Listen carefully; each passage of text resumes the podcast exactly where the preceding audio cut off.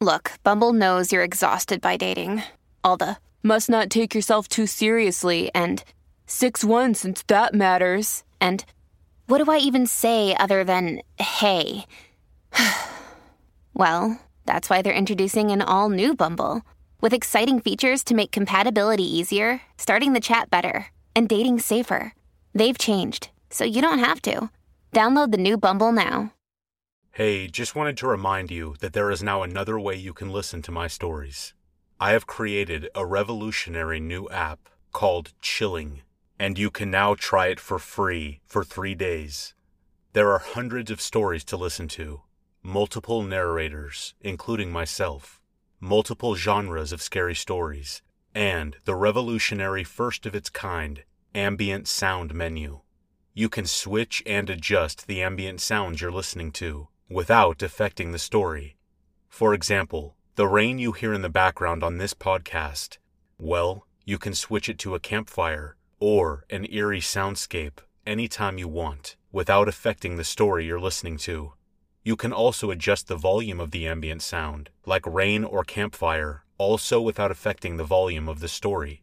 And the ambient sound will not stop between stories. It is absolutely game-changing, and you have to check it out. And it's only $2.99 a month.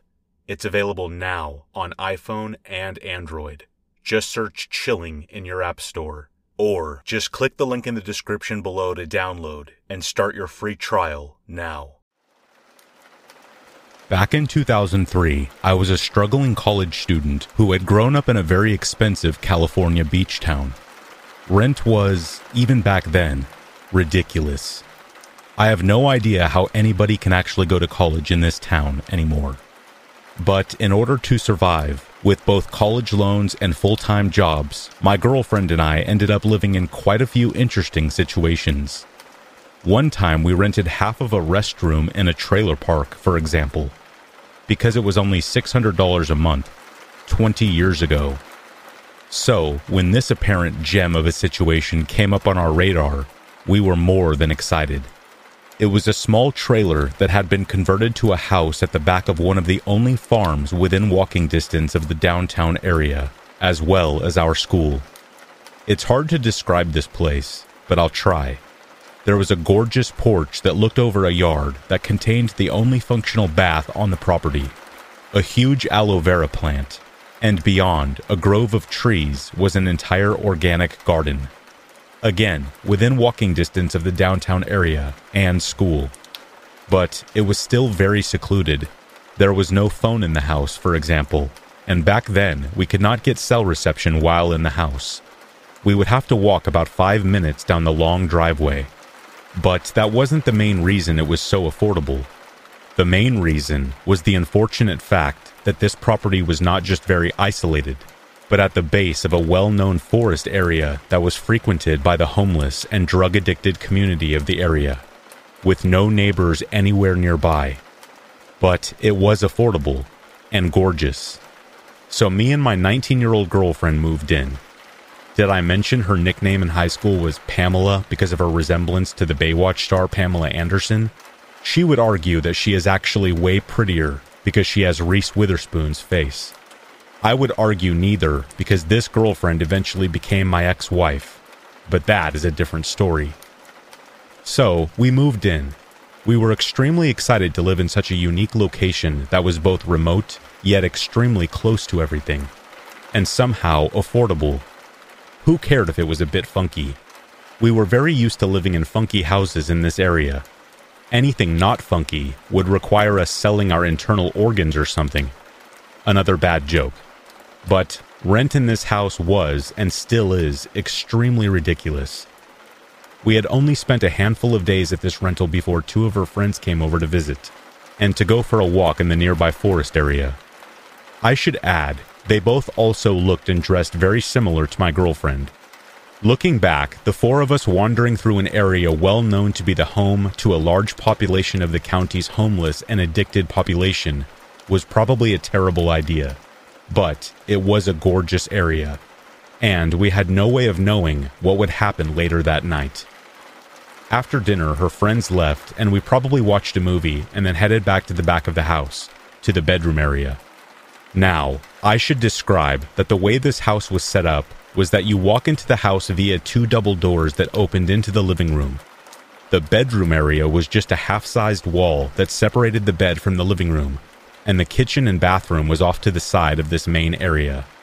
Sometime in the middle of the night, I awoke to the two double doors opening. In a flash of an instant, I knew there was somebody in our house. I was in extremely good physical shape, and within an instant, I knew that the only weapon I had access to was my skateboard. It was at the foot of my bed. Something I can only describe as teenage mutant ninja skills took over me, and I knew that I could roll, grab the board, and strike the metal trucks over whoever was coming at us. So I jumped from my board and started screaming at the top of my lungs, "Who is this? Who are you? What do you want?" He probably thought I had some actual weapon.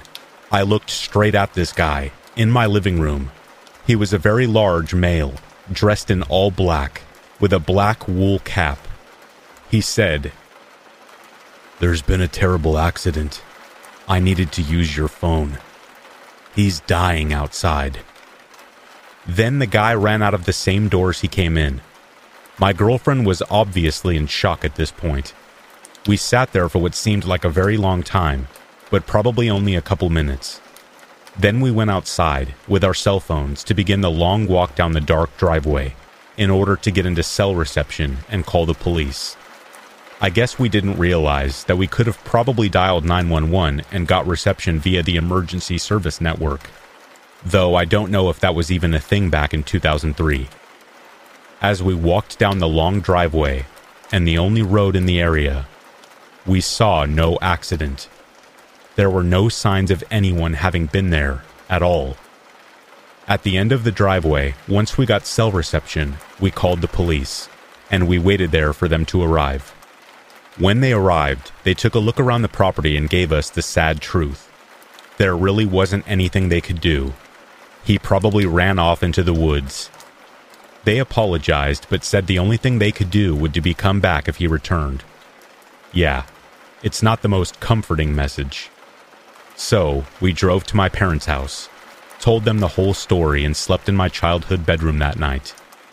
The following day, we returned, because all our stuff was there, including the two cats. My girlfriend refused to stay the night, but I decided to stay. I ended up sitting in the living room chair with a baseball bat in my hand the entire night. It was the last night that we even attempted to stay there. I am not exactly sure how many days later I saw the following story on the cover of our local paper, but it was within the following week or two. Apparently, there was a serial predator in our town. He frequented the exact area of our rental, and the sketch was exactly how I would have described the individual that I saw in my living room that night.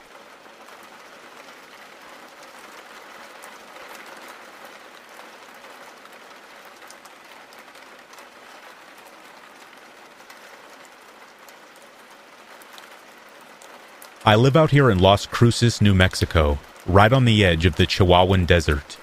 About once a month, me and a few buddies of mine drive out to the Chihuahuan Desert National Park to drink Coronas and grill up some meat on a campfire.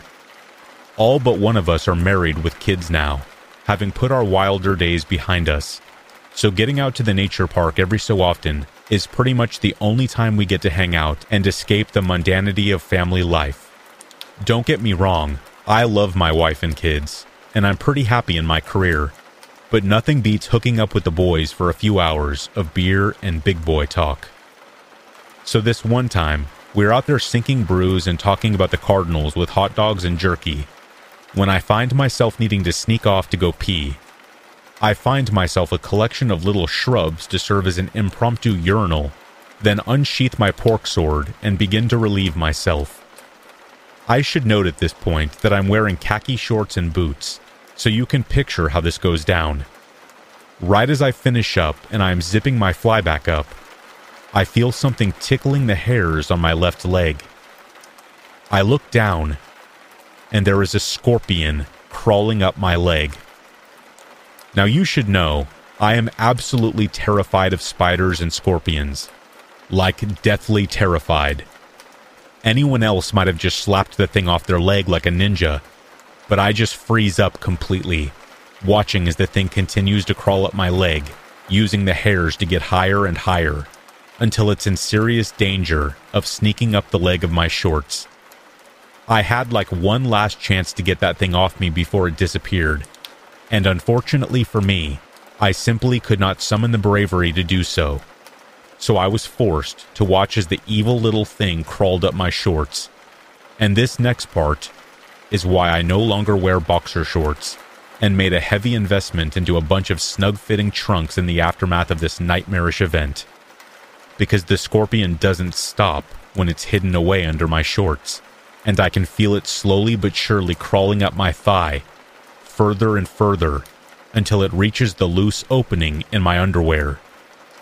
Now at this point, my buddies are calling out to me and making all these dumb jokes. I wanted to tell them what was going on. Maybe they would have been able to find a way to rescue me from a fate worse than death. But like I said, I was just frozen in absolute terror as I feel the scorpion crawling into my underwear and dangerously close to my junk. By the time my buddy Jay walks over to actually see if I'm okay, I can actually feel the scorpion crawling over my junk as I feel its sharp little legs digging into the sensitive flesh down there. It takes absolutely all my strength to just turn my head to face them, and immediately they know something is horribly wrong. I am sweating, I'm pale, my hands are shaking, and I can barely talk. But I do manage to get out the words, "Scorpion on my junk." Jay says back, "What did you say, dude? There's a scorpion on your junk? Like for real?" All I can do in reply is nod. Jay runs back to the guys to tell them what's going on, having known from the look on my face that I was most definitely not kidding around, and immediately they all rush over, which is when I notice that Jay has a big gnarly stick in his hand that he starts holding like a Louisville slugger as he gets close. So I'm just standing there, trying to stay stone still as the boys argue among themselves about why it would or wouldn't be a good idea to smash me in the junk with a stick in the hopes of killing the scorpion and saving me from perhaps the worst pain that any man could ever experience. And all the while, I have to just stand there and feel every little movement of that scorpion as it navigates its way across my junk, praying that it doesn't opt to just nestle up inside my underwear as its new, fleshy home. The whole time I'm just thinking like, please keep going, please keep going, please keep going. Just willing the little guy to keep moving through my boxers and out the other side, which thankfully it does. I have never been so convinced of the existence of an ever-loving God than I was in that moment, as I felt the scorpion crawl out the other side of my boxers and down my right thigh. Then, as it slowly emerged from the right side of my shorts, one of my buddies leans in and smacks the little thing off my leg in one swift, liberating flash of movement. I let out a full 5 minutes of terror and anxiety in the moments that followed, marching back up towards the fire in the cooler, screaming out every single expletive that I had stowed away in my memory banks, before downing like 2 full Coronas and cursing the fact that we didn't have the foresight to have packed anything stronger. Luckily, it didn't take long for us all to see the funny side, with my buddies making jokes about how a scorpion had gotten closer to my junk than my wife had in years. I have to admit I laughed at that one, and the jokes helped break the tension and calm me down. But seriously, that was legit the scariest experience of my entire life. I cannot even imagine the kind of pain I'd have been in if I had panicked and had that little monster sting my junk. And now, when we go out to the nature park for brews and boy talk, I always wear long pants.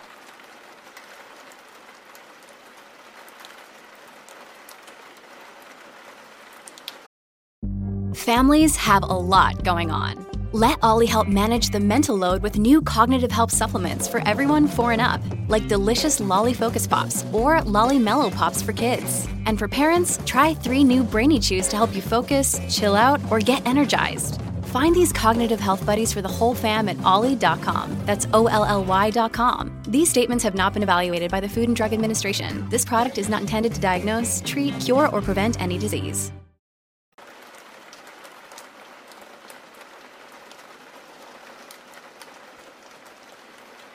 Okay, so before this whole lockdown thing happened, and my dating life was destroyed, I used to swipe through Tinder and Bumble quite a lot, looking for girls to hook up with.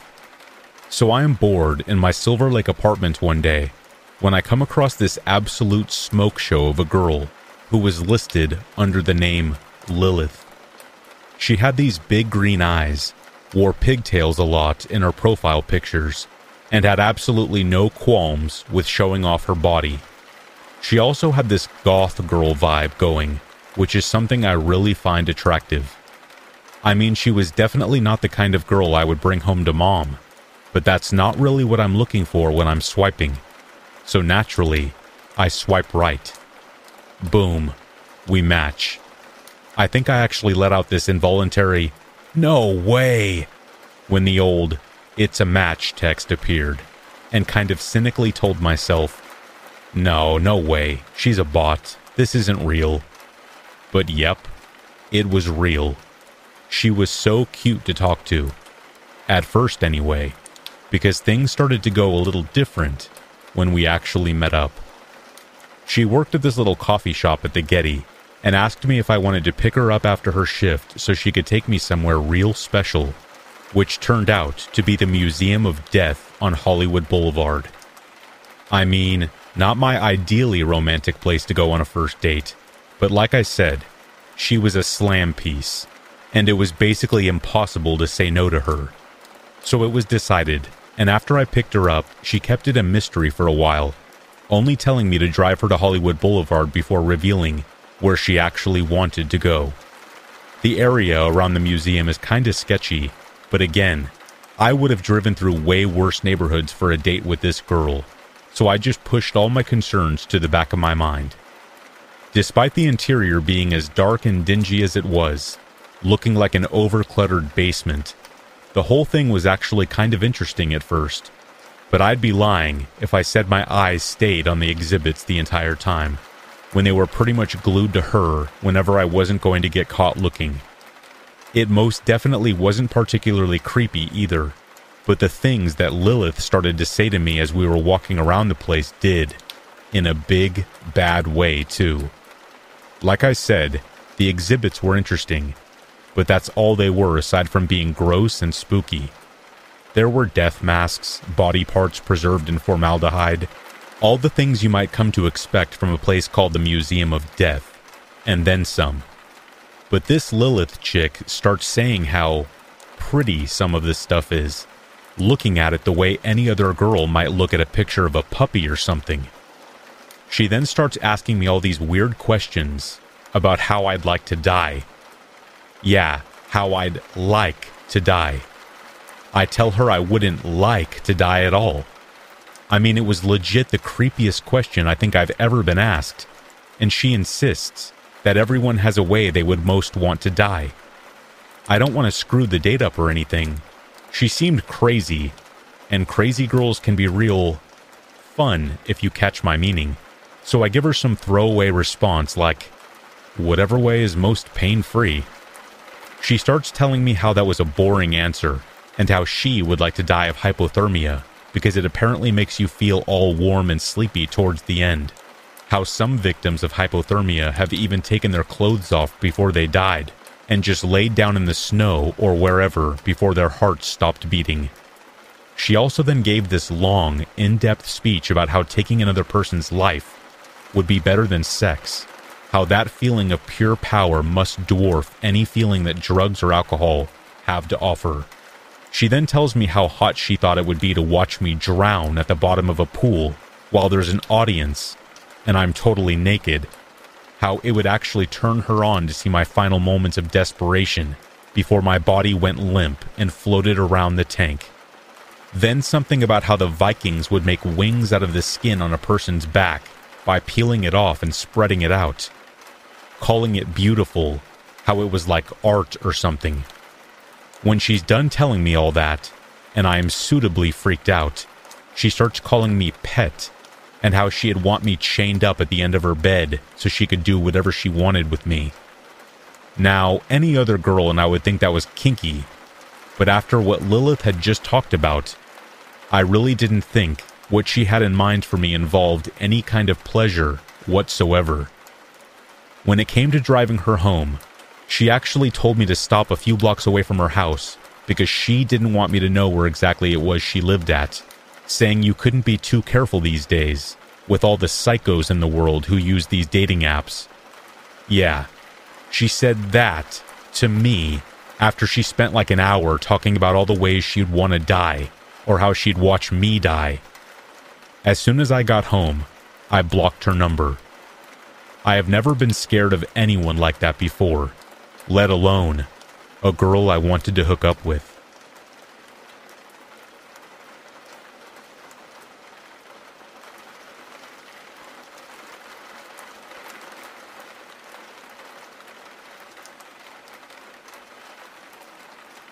During college Christmas break of 2016, I had traveled all the way back to Pennsylvania from California to spend the holidays with my parents.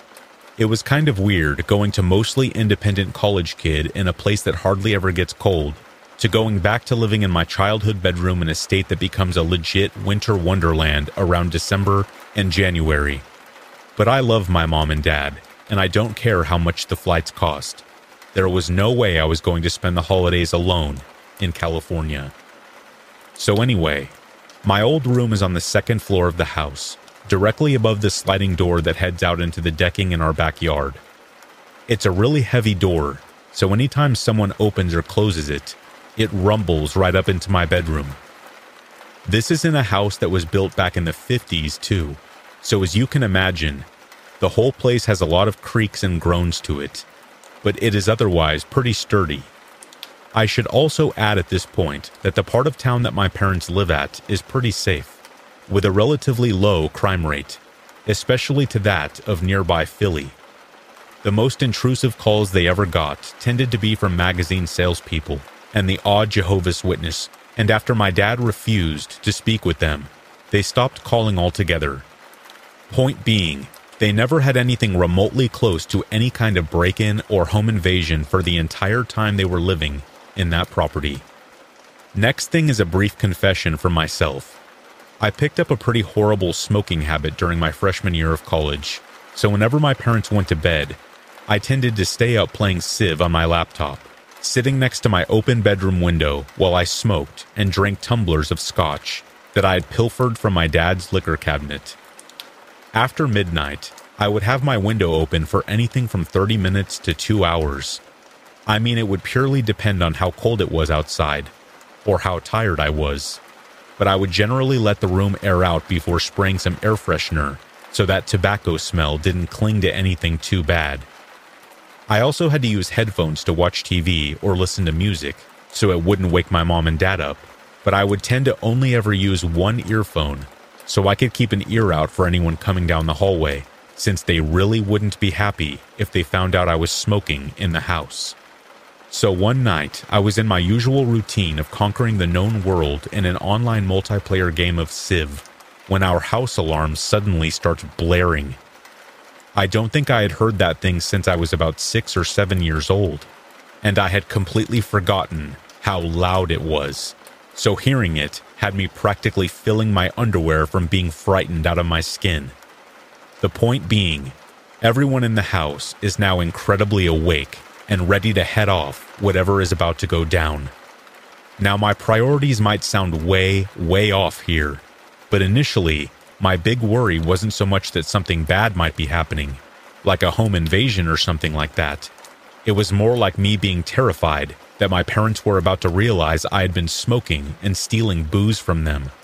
I was 20 years old at the time, technically underage, and my parents were old-fashioned types. Real sticklers for the rules. If they found out what I had been doing, there would be drama, and lots of it. But somehow, when my dad stuck his head around my door all bleary-eyed to make sure he knew where I was, he didn't seem to smell anything. I don't know whether this was because he was too tired and freaked out about the alarm to notice, or that he had noticed and actually just didn't care. But either way, he told me to go into their bedroom and stay with my mom until he could give us the all clear. So my dad goes downstairs, I'm assuming with a weapon in hand, and gets to work clearing the house, as well as checking out the front and backyards to make sure there's no one hiding in the darker areas out there. He comes back up, tells me and my mom that he couldn't find anything and that it was probably just a false alarm, and then we all head back to bed. Or rather, they went back to bed. I went back to being a diplomatic genius on Civ 6. About an hour goes by, and I start getting pretty tired, so I get up to close my bedroom window before heading to bed, when the alarm goes off again. Once again, my dad goes downstairs, does a sweep of the ground floors and the yards, then comes back up to tell me not to worry, and that he figured it was just the wind or something. I mean, it had been a pretty windy night, which honestly suited me, because it meant the breeze aired my bedroom out. Like I said, it was an old house, so it wasn't out of the question that the wind could have rattled the doors or windows and set the alarm off. My point being, both me and my dad were chill about the alarm going off. Neither of us thought there was anything to worry about. So the next morning at breakfast, my dad is going through the alarm system's app in his iPhone, checking out some of the data readouts from the night before.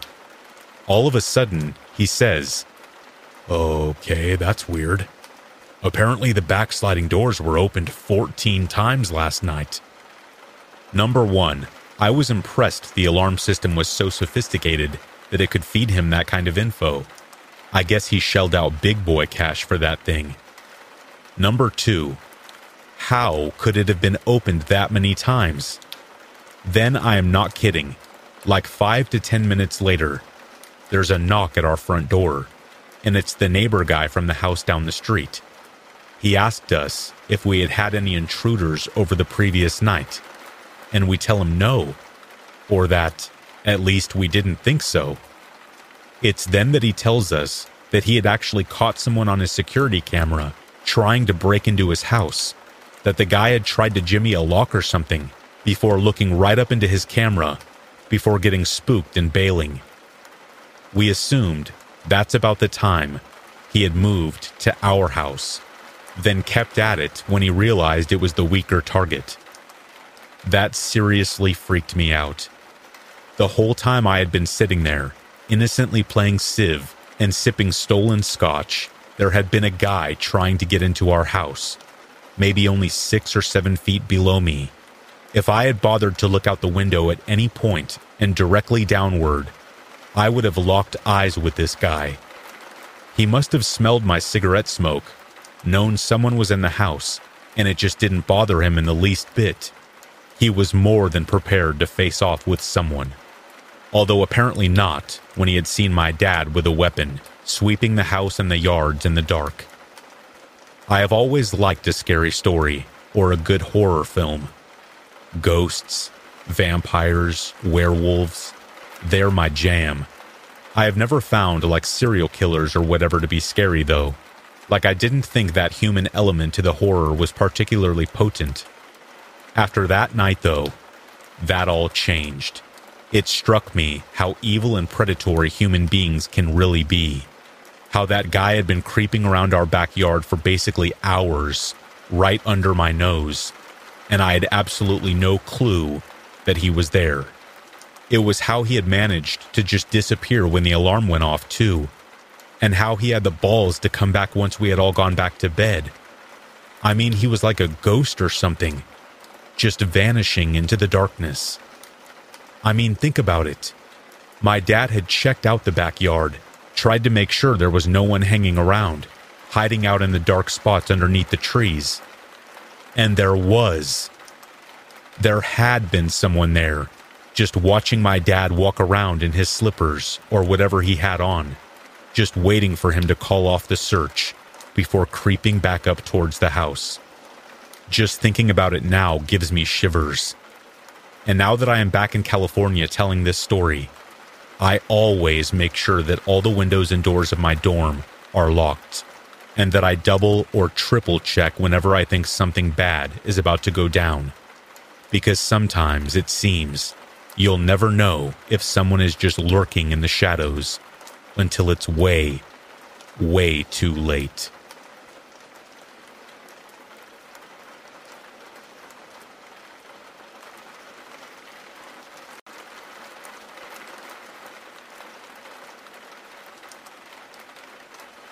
I used to work at a place called O'Hurley's General Store here in Shepherdstown, West Virginia.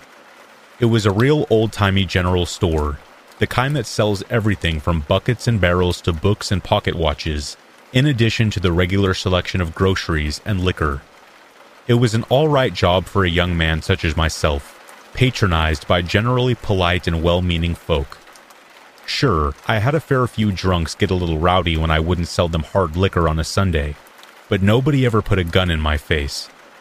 But that ain't to say that I didn't have one or two incidents in there that put the fear of God into me. And this here is one of them. So I'm working late one Saturday night, stacking shelves and cleaning house, when a man walks in wearing a black tailored suit. It was one of those that fit him like a glove and gave off an obvious air of wealth, which marked him as an out-of-towner in my book. But that suit was just about the only normal thing about him. He was white as the cotton fields, so pale he was almost gaunt, with razor-sharp facial features and slicked-back silver hair. I hear the little bell on the front entrance tinkle, so I do my thing and walk back behind the counter to serve him, which is where I laid eyes on him. He walks up to me, and with this wolfish smile on his lips, asks me for a can of lighter fluid. I fetch him what he asked for, making a little small talk as I ring him up on the register. I asked him where he was from. DC, he replies. Just passing through. I give him a polite smile and ask him if he was one of those politician types, to which he gives the vague reply of something like that. He then proceeds to take out the biggest roll of dollar bills I have ever seen in my life, all hundreds from what I could tell, then places one down on the counter in front of me. I give the man his change, remarking that it's a good thing it had been a busy previous few hours, or he'd have wiped me out for change. I said it in this fairly jokey tone, expecting him to at least give a polite chuckle in return, but he doesn't so much as smirk. He just takes out this Zippo lighter from his suit pocket, just about the shiniest I had ever seen, and proceeds to fill it up with the lighter fluid right there in front of me. I have seen a fair few of those lighters in my time, but never one that I could have sworn was plated with silver. I figured he must have been hankering for a smoke, something fierce, and I told him as such, but he replied that he didn't smoke. Right as he says that, he finishes up filling up his lighter, but not before accidentally spilling a little of the lighter fluid onto his finger. Then, just before he pieces the shiny-looking Zippo back together, he brings the finger to his mouth and sucks the drop of flammable liquid off his finger like it was a drop of homemade wine or something. Now naturally, I quietly recoil when he does that, not quite being able to believe what I just witnessed. He sees me do so and shoots me another one of those wolfish grins, like he enjoyed the idea of freaking me out like that. I was just on the verge of asking him what that was all about when I hear the doorbell of the general store tinkle again. I look over towards the front entrance, and in walks this young lady who looks to be about the same age as my little sister. Couldn't have been no more than 14 years old. Only she's dressed much younger, almost like how you'd expect a toddler to dress, in this denim skirt type thing with white embroidered flowers on it. She addresses him as Daddy, so I figure it was his daughter, and tells him she needs to use the bathroom. The man in the suit then turns to me, asks if there's a bathroom his daughter can use, so I give him the key to one that we had inside the store. Only instead of just handing it to his kid, he takes out a little leather wallet-looking thing from his jacket and hands that, the lighter, and the key to the little lady, who then makes her way off towards the door, before locking it behind her. I started to feel incredibly uncomfortable. Something about this whole situation just didn't sit right with me at all. I had a sneaking suspicion of what was contained inside that small leather wallet thing, but I didn't feel like I was in any position to confront the suited man, especially not based solely on a hunch. But it wasn't just that. The kid looked absolutely nothing like him. She had these soft, rounded, delicate features, along with really curly hair, while the suited man's face was so sharp he looked like he could have cut a swath through a pumpkin patch. And the way she called him Daddy, a girl that age should be well into calling her father Dad, Pop, anything but Daddy. I tried to distract from my discomfort by asking him where he and his daughter were headed. "You ask a lot of questions, don't you, young man?" he replied, dropping what had once been a kind of formal civility entirely and proceeding to stare a hole through me. His eyes, man. He had these narrow brown eyes so dark they were almost black, and I felt a shudder run through me as he fixed his gaze to mine. "Just making conversation," I remember saying back to him, shifting nervously behind the counter. "Well, you know how the old saying goes, don't you?" His voice was smooth, just creepily calm, like there was no emotion behind it whatsoever. Curiosity killed the cat. The suited man turned, then started walking up and down the aisles, eyeing up the products like we were some quaint backwater relic, which I suppose was exactly what we were. I get back to cleaning house for a minute or two, only it's more just going through the motions while I keep an eye on what this guy is doing. I figure it'll only be a minute or two before his kid emerges from the bathroom and they fix to get back on the road. But 5 minutes goes by, then 10, and still no sign of her. Just as I'm about to ask him if he thinks she's okay in there, the bathroom door unlocks with a loud snap, and the door opens up. There's no flush, nothing to indicate that she had actually been using the bathroom for its intended purpose, and when she emerges, she seems all sleepy and dozy looking. Then she hands back the keys, the lighter, and the black leather wallet to the suited man in a daze, before giving him a lazy-sounding, "Thank you, Daddy." The way she said it right then, I knew he wasn't her father.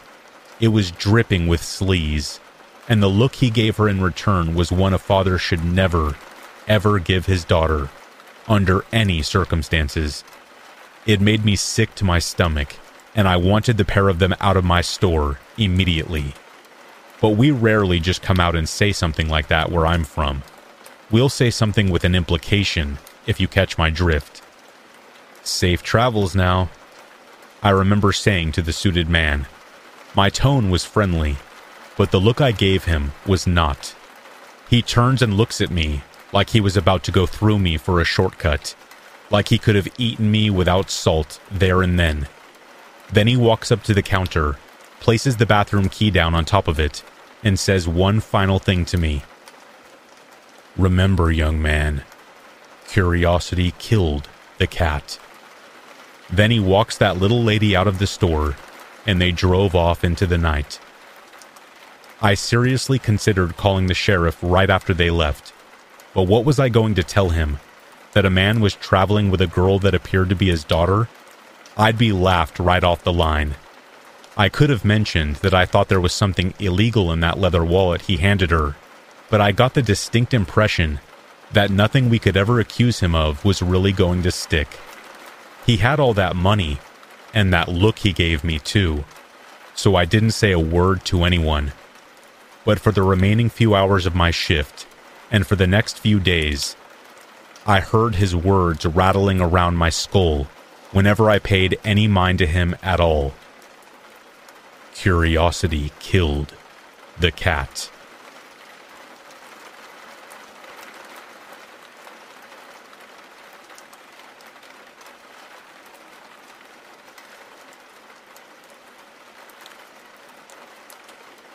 It started the first time I caught the bus to work. I had been having some major car trouble, and it looked like my car was going to be in the shop for up to 2 whole weeks.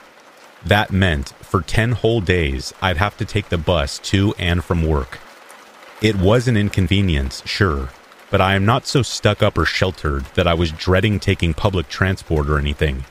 My main concern was getting caught in a rainstorm or something, but investing in a sturdy umbrella pretty much put those fears to bed. If I had only known that the trouble with taking the bus wasn't the time spent or the exposure to the crazy weather we get here in the Pacific Northwest, it was the people I'd be riding with, or more specifically, one person in particular. So, another thing that sucked about having to take the bus was how much earlier I had to wake up. Okay, 30 minutes earlier isn't all that bad, but it still sucked seeing 6:30 instead of 7 o'clock a.m. I would have to be at the bus stop by 7:15 in order to be at work by 8 a.m. sharp, and given the area I was living in at the time, this usually meant I had the stop to myself. But then either the 3rd or 4th day I arrived at the stop, I discovered I wasn't alone. At first, the guy just looked like a construction worker, as he was wearing heavy boots, jeans, and one of those big, warm-looking highlighter pen jackets with the reflective strips on it. I didn't pay him any mind. It was way too early to interact with anyone, so I just stood there under the shelter just listening to my podcasts. The next thing I know, I feel someone tapping on my shoulder. There was literally no one else around, so of course it was the guy in the construction jacket. So then I take out my earbud, turn to him, and ask him if I can help him, to which the guy repeats, "Good morning," in this passive-aggressive way. I assumed he thought I was just ignoring him, so I apologized and made it clear that I just couldn't hear him. Only right in that moment, I swear I smelled one of the single grossest smells ever. It was a mix of the guy's breath and his general odor, which I guess I hadn't picked up on at first, because it was so cold outside. If I had to guess, I would say the guy probably hadn't brushed his teeth in a decade, and this was sharply evidenced by the state of his mouth. Honestly, it looked like his mouth had died, and was just waiting for the rest of him to catch up. It was truly awful, and I found myself severely pitying the people who had to work with him, not to mention myself, who had to share a bus with the guy. I tried sitting as far away as possible from him, but I swear he literally followed me right to the back of the bus to sit in the opposite seat. And yes, you guessed it, he tried talking to me the entire time. I know what some of you might be thinking at this point. Just take an Uber or stagger your schedule to avoid the guy. Well, I had already spent $45 on a month's Orca pass, and I wasn't exactly in the best of financial situations at the time. So, that was definitely guiding my poor decision-making. That, and the guy wasn't at the stop every morning. Not at first anyway. So I figured I would just suck it up and keep using my Orca card. But then he was there another morning. Then another. Always trying to talk to me until it was on the verge of being harassment. Then one day, I get the call saying my car would be ready the following afternoon, meaning I would only have to take the bus one more time. I was elated, but naturally, my not-so-secret admirer was waiting for me that final morning. I had already asked the guy to leave me alone by that point, but he just wasn't taking the hint. So to try and get back at him, I decided to give his employer a call to see if they knew what he was up to while in uniform. And when I saw in uniform, he had a company pass hanging around his neck, and his jacket had the company name on it too. So I looked them up, gave them a call, and told them one of their employees wouldn't leave me alone. I know that these days that probably seems like a super Karen thing to do, but to me, it was preferable to getting the cops involved. And all I wanted to do was just scare the guy, not like actually get him fired or anything. But none of that mattered anyway, because when I called the company and described the guy, the secretary hit me with, "Oh, we fired him months ago. He didn't return his uniform, so we took it out of his paycheck." That's when it hit me that, after that first chance meeting the first week I was riding the bus, he had only been there to harass me. He sure wasn't catching the bus to work. At least not to work for the company whose pass he had. So, The idea that I was totally oblivious to the fact I was being stalked. Legitimately one of the worst feelings of my life. The only thing is, as bad as things seemed right then, they were about to get so much worse. So I was back to using my car. About 2 weeks had gone by, and I was halfway to forgetting about this guy and the whole thing. Then this one evening, I finish up late at work and get home at like 6:45. It's dark. It's cold. I'm starving, and all I want to do is just curl up on the couch and go to sleep. My apartment at the time had 2 locks, each requiring a different type of key. You unlocked the first one, so you could use the second to actually open the door. But when I go to unlock the first lock, it seems like my key is jammed. It wasn't. It's just that the lock hadn't been locked at all. It wasn't out of the question that I had just forgotten to lock it that morning, but it was like a built-in part of my routine. It seemed really odd that I had just neglected to do it. Anyway, I shrug it off, too focused on my planned pre-dinner of coffee and molten hot Pop-Tarts, then walk into my apartment. That's when I smell it. It was that same rotten mouth smell that had clung to this bus guy like a dark cloud.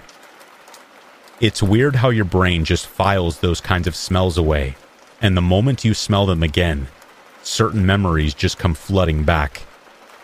Well, it was exactly like that as I stood in the dark hallway of my apartment, hand on my heart. I think that's the most terrified I have ever been in my life, knowing that he was close, without being able to see him. I just bolted back out of my apartment, back down into the parking lot of my building, jumped into my car, and called the cops.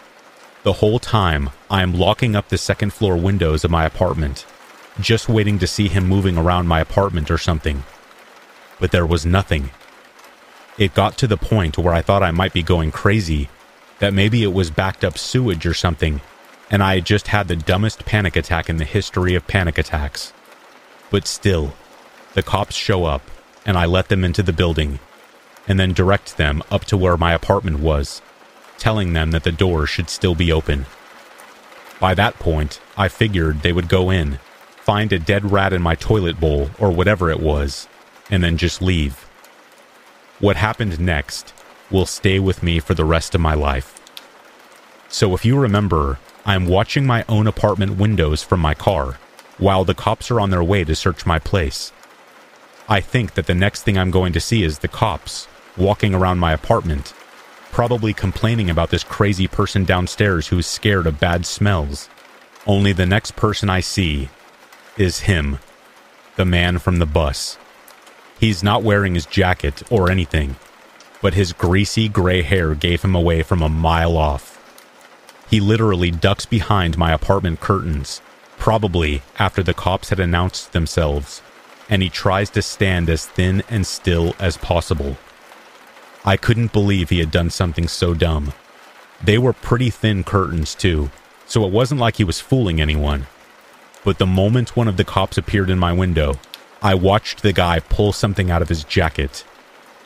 I don't know if it was a knife or something else, but the cop was basically wise to the whole thing and tasered him before he could make a move. But the whole time, I am watching the whole thing unfold, feeling completely and utterly helpless, all while screaming, "Look out, he's got something!" with no one around to hear me. I stayed in my car for everything that followed, and I actually watched the cops leading the guy out of my apartment building in handcuffs. It was like an actual nightmare knowing that he had been waiting in my apartment for me, all after I thought I was totally rid of the guy. The only good news was that he had violated probation and was headed back to prison to finish the latter half of an 8-year sentence for the exact same crime, only committed years before. It was a relief knowing there was no chance of running into him for another 4 years. But it was still haunting to know how close I had come to whatever it was he was planning for me. In a way, I should be weirdly thankful that he didn't take care of himself, because if I hadn't been able to smell him as soon as I walked in, I might not be telling this story right now.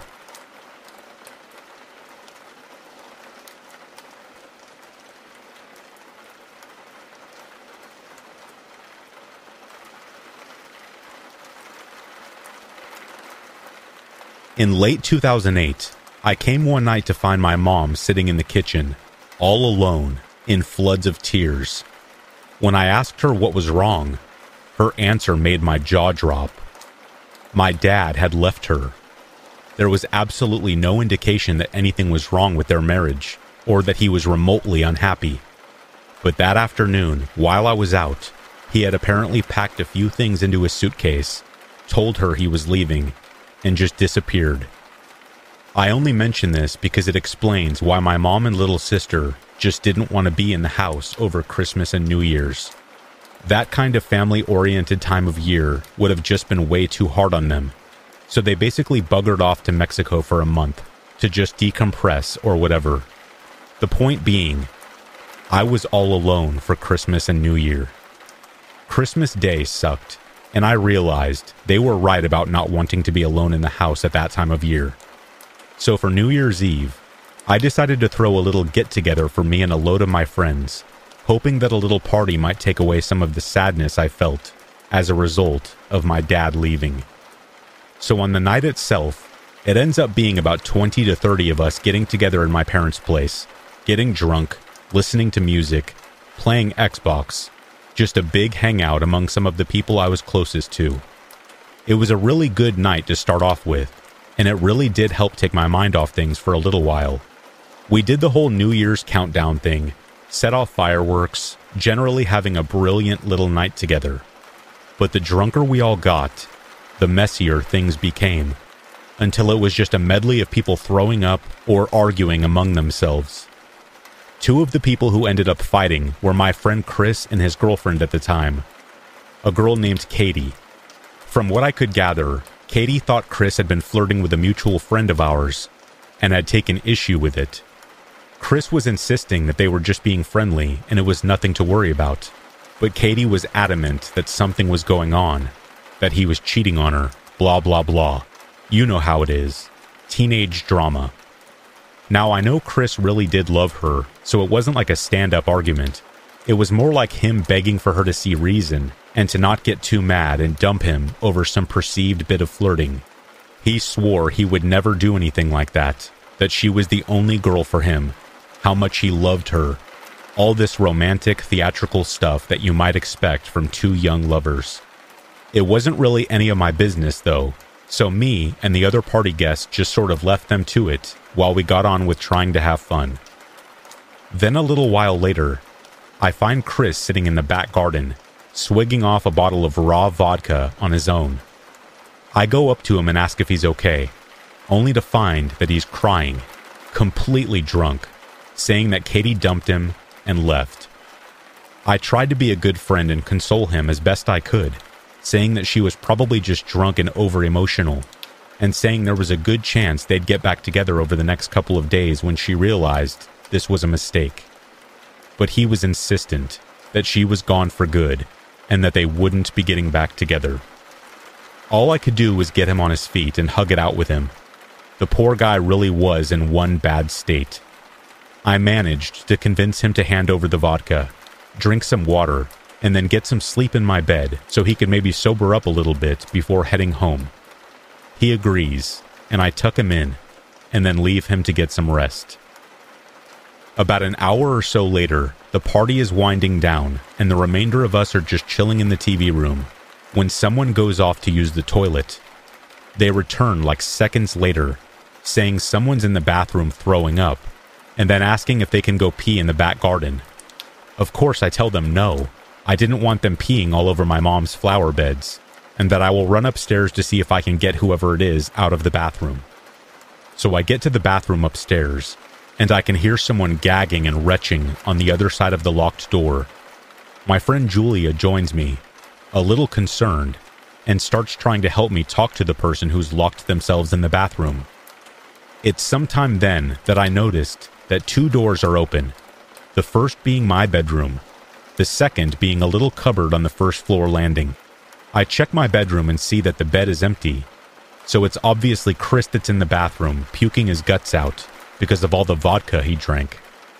I shut the door to the bedroom, then go to close the door to the other room, which happened to be a little cupboard that my mom kept cleaning supplies in, My first thought was that Chris had opened up that door, thinking it was the bathroom in his drunken haze, then ran to the right bathroom in his desperation to puke. But I noticed something that, at first, I didn't really understand the significance of. The cleaning supplies that my mom usually kept all neat in a little plastic box were spilled all over the floor. Not like open fluid spilling out. They were just all out of the box like someone had been rooting through them. As I'm wondering why someone would do something like that, Julia calls out that the person who had locked themselves in the bathroom, presumably Chris, had gone quiet all of a sudden, and that they weren't responding. That's when I put two and two together. Violent vomiting, cleaning supplies missing, deep drunken depression. Chris was trying to end it all. I flew to the bathroom door and started to kick the doors off the hinges. Julia screams in shock at what I'm doing, and the people from the living room start piling out towards the bottom of the stairs in utter confusion. I had been really protective of the house all night, not wanting people to smoke inside, not wanting people peeing anywhere they shouldn't, trying to stop spillages and all that. Then there I was, booting down my own bathroom door. It was way too heavy to actually kick off the hinges, but I did manage to kick a hole in the wood paneling, and that's when I got a look inside. Chris was laying there, a bottle of bleach next to him, and there was a pink fluid all over the floor and his clothes. It was pink because he had drank the bleach, and it had corroded or burned the inside of him so much that he had vomited up blood. We were distraught, terrified, almost sure he was gone, but we were extremely quick to call an ambulance. Chris had his stomach pumped, and he survived, but it took a long time for him to be back to normal. Because he puked, the fumes had damaged his lungs or something, so he had trouble eating, drinking, and breathing for at least a month after that. 12 years, and I have never forgotten that, and I'm sure neither has he, because as far as I know, Chris never drank vodka again, because if the smell of it makes me think of that night, who knows what horrible memories it brings back for him.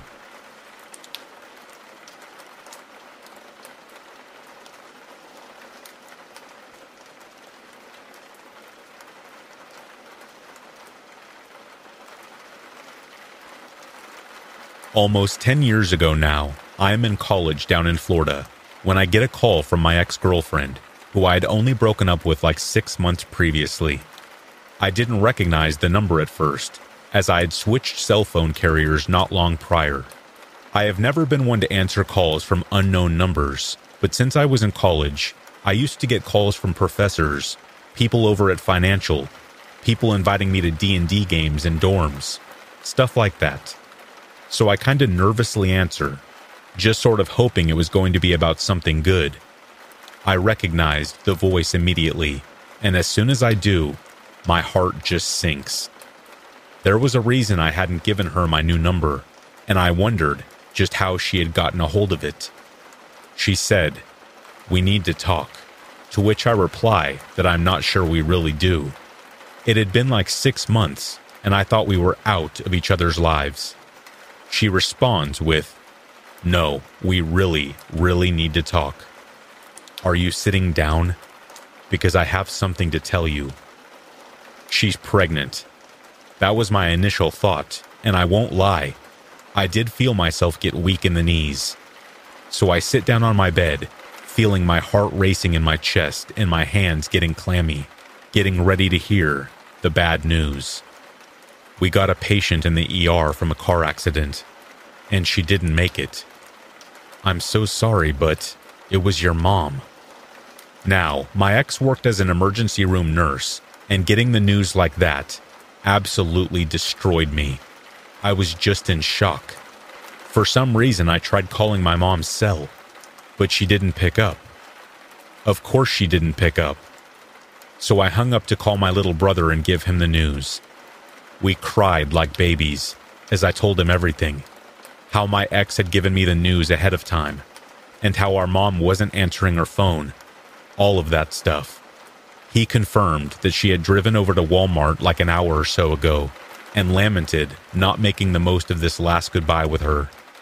Then, in the middle of us having some real heart-to-heart, I hear him shout, "Mom!" out of nowhere. She wasn't dead. She just walked through the front door, super confused as to what was going on.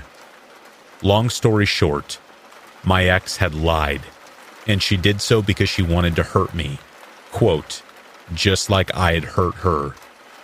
This is about the point that I need to tell you that I did cheat on her with a girl in college, but was at least man enough to admit it and have her break up with me. I'm not saying I didn't deserve some kind of revenge, but man, not that brutal.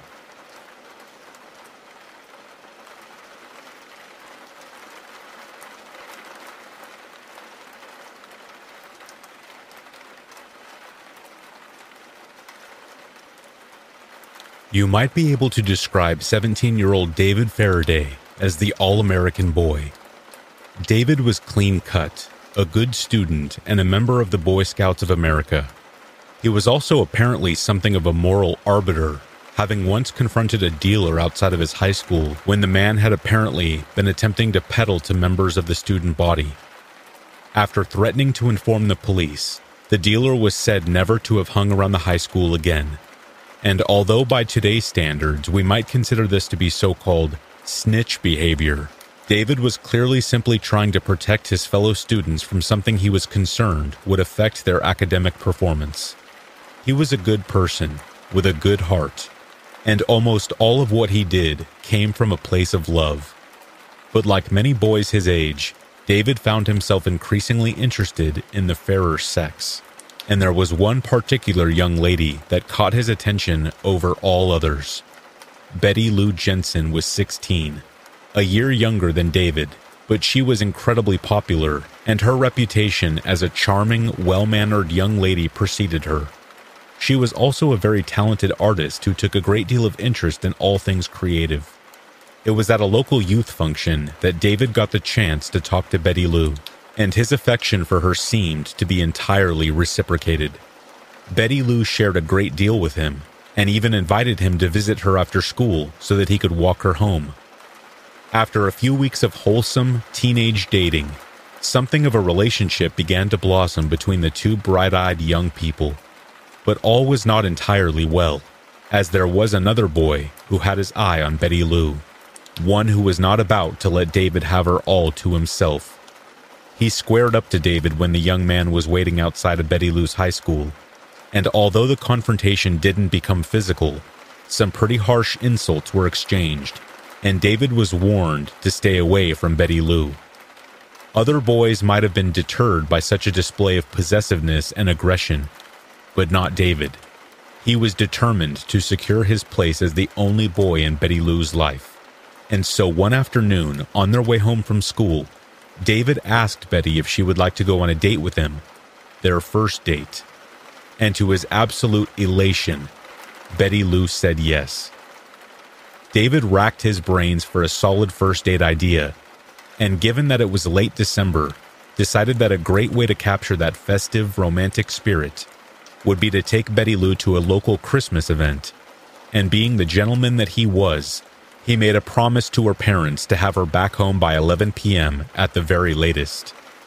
Rumor has it that David and Betty were planning on attending the Christmas-themed party with a few other local high school students, but perhaps this was simply a cover to reassure the young girl's parents, because what we know for certain is that they ended up driving over to Lake Herman Road in David's Rambler station wagon, parking it up in quite a well-known spot that was known to many as Lover's Lane. The whole appeal of the spot near Lake Herman is that it was quiet and unfrequented by members of the public, hence why young couples might use it to gain some privacy for certain unsavory activities. But it wasn't just infatuated lovebirds who noted the location's seclusion, because someone else wished to take advantage of the isolation for something that was considerably more malicious. At some point during their stay up on Lover's Lane, David and Betty Lou noticed another car pull into this spot, one that parked up alongside them before turning its lights off. At first, David and Betty were worried it was the cops, come to arrest them for committing lewd acts in public. But as they peered through the darkness to study the vehicle next to them, it became increasingly obvious that it was not in fact the police. All the young couple could do was watch, growing increasingly scared, as the shadowy silhouette in the front seat stayed state still, staring at them through the passenger window. Betty Lou told David she was spooked and asked him to see if he could get the person to leave. But unlike previous encounters, where David's bravery had shone through when confronted with a source of maliciousness, he too was far too frightened to do anything. But as he prepared to start up the Rambler's engine so he could drive Betty Lou out of there, the driver of the other vehicle got out and approached David's side of the Rambler. David was transfixed, frozen in fear like a deer in a car's headlights. But when he saw the mysterious stranger pull out a weapon and aim it at his window, his flight response kicked into gear. Betty threw open the passenger side door, throwing herself from the Rambler before David following suit, but neither of them was fast enough to outrun a bullet.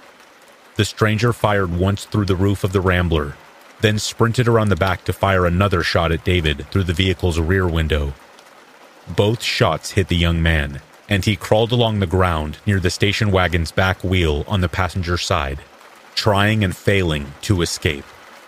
Betty Lou, however, began to sprint away through the darkness as the first shots were fired, but the stranger was fast. He took aim and fired 5 shots at the right side of her back, each bullet striking her torso before she fell, and she lay dying in the darkness. The killer turned his attentions back to David, and pulling the trigger one last time, sending a bullet crashing into his skull just behind his left ear. Apparently, the killer then simply got back into his car and drove away into the night. Sometime later, someone who drove past the spot on Lover's Lane must have seen the bodies lying in the dirt, and then rushed to call the police. David was still breathing when they arrived on scene, but was completely unresponsive and was dead on arrival when he was finally taken to a nearby hospital for treatment. The double homicide stunned and horrified the local community, and rumors abounded that there was a crazed madman on the loose, with it only being a matter of time before they struck again. One of the first people contacted by the police as a potential suspect in the murders was the young man who had confronted David as a result of his own jealousies over his and Betty Lou's blossoming relationship. But it was discovered that this young man had a strong alibi for his whereabouts, meaning there was no way he could have been the mysterious, bloodthirsty stranger who pulled into Lover's Lane that night. As the summer of 1969 drew to a close, journalists and law enforcement alike wondered if the teenage lover's killer would ever be found, but little did they know that the nightmare had just begun, and what would follow would continue to baffle all those involved for decades to come. Because the man who took David and Betty Lou's lives that evening, the man who relentlessly fired into the Rambler station wagon, would come to be known by a name that would echo through the annals of true crime all over the world: the Zodiac. Zodiac's identity remains a complete mystery, even to this day. The killer's nickname originated from a series of taunting letters and cards sent to the San Francisco Bay Area press. These letters included 4 cryptograms based around a number of ciphers, one of which was recently solved by the FBI after over 50 years of research and study. We know for certain that Zodiac murdered 5 people in Benicia, Vallejo, Napa County, and San Francisco in the 11 months spanning December of 1968 and October of 1969. It seems he preferred to target young couples, which is how he seemed to have come across David and Betty Lou while the pair were on their first date. Yet, despite only 5 confirmed victims being attributed to the Zodiac, he once claimed to have murdered 32 other people, bringing his total body count to 37 victims. A killing spree that started with 2 young lovers, so excited to finally have some time alone together on their first date, never being able to imagine that it would end in such a brutal moment of painful finality. So the next time you're on a first date, don't be so quick to go somewhere secluded, as you never know who might be watching or following, just ready to turn a perfect romantic moment into a living nightmare.